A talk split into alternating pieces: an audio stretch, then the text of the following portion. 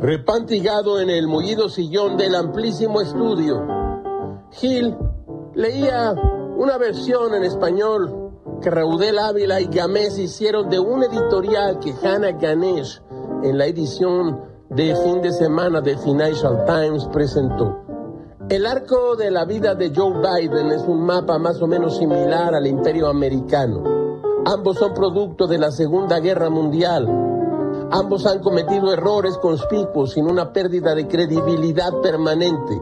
Ahora, ambos exhiben los síntomas inocultables de la edad. En una carrera de inconstancia intelectual, por llamarle así, en temas como combate al crimen o estado de bienestar, lo más cercano a una idea fija de Mr. Biden ha sido su compromiso con un Estados Unidos que mira hacia el exterior. Biden se especializó en control de armamento durante la Guerra Fría como joven senador. Ya como un senador un poco mayor, reprochó a los funcionarios del gobierno americano su conducta respecto al apartheid en Sudáfrica. Encabezó la Comisión de Relaciones Exteriores del Senado y sirvió a Barack Obama como emisario todoterreno en el exterior, así como vicepresidente.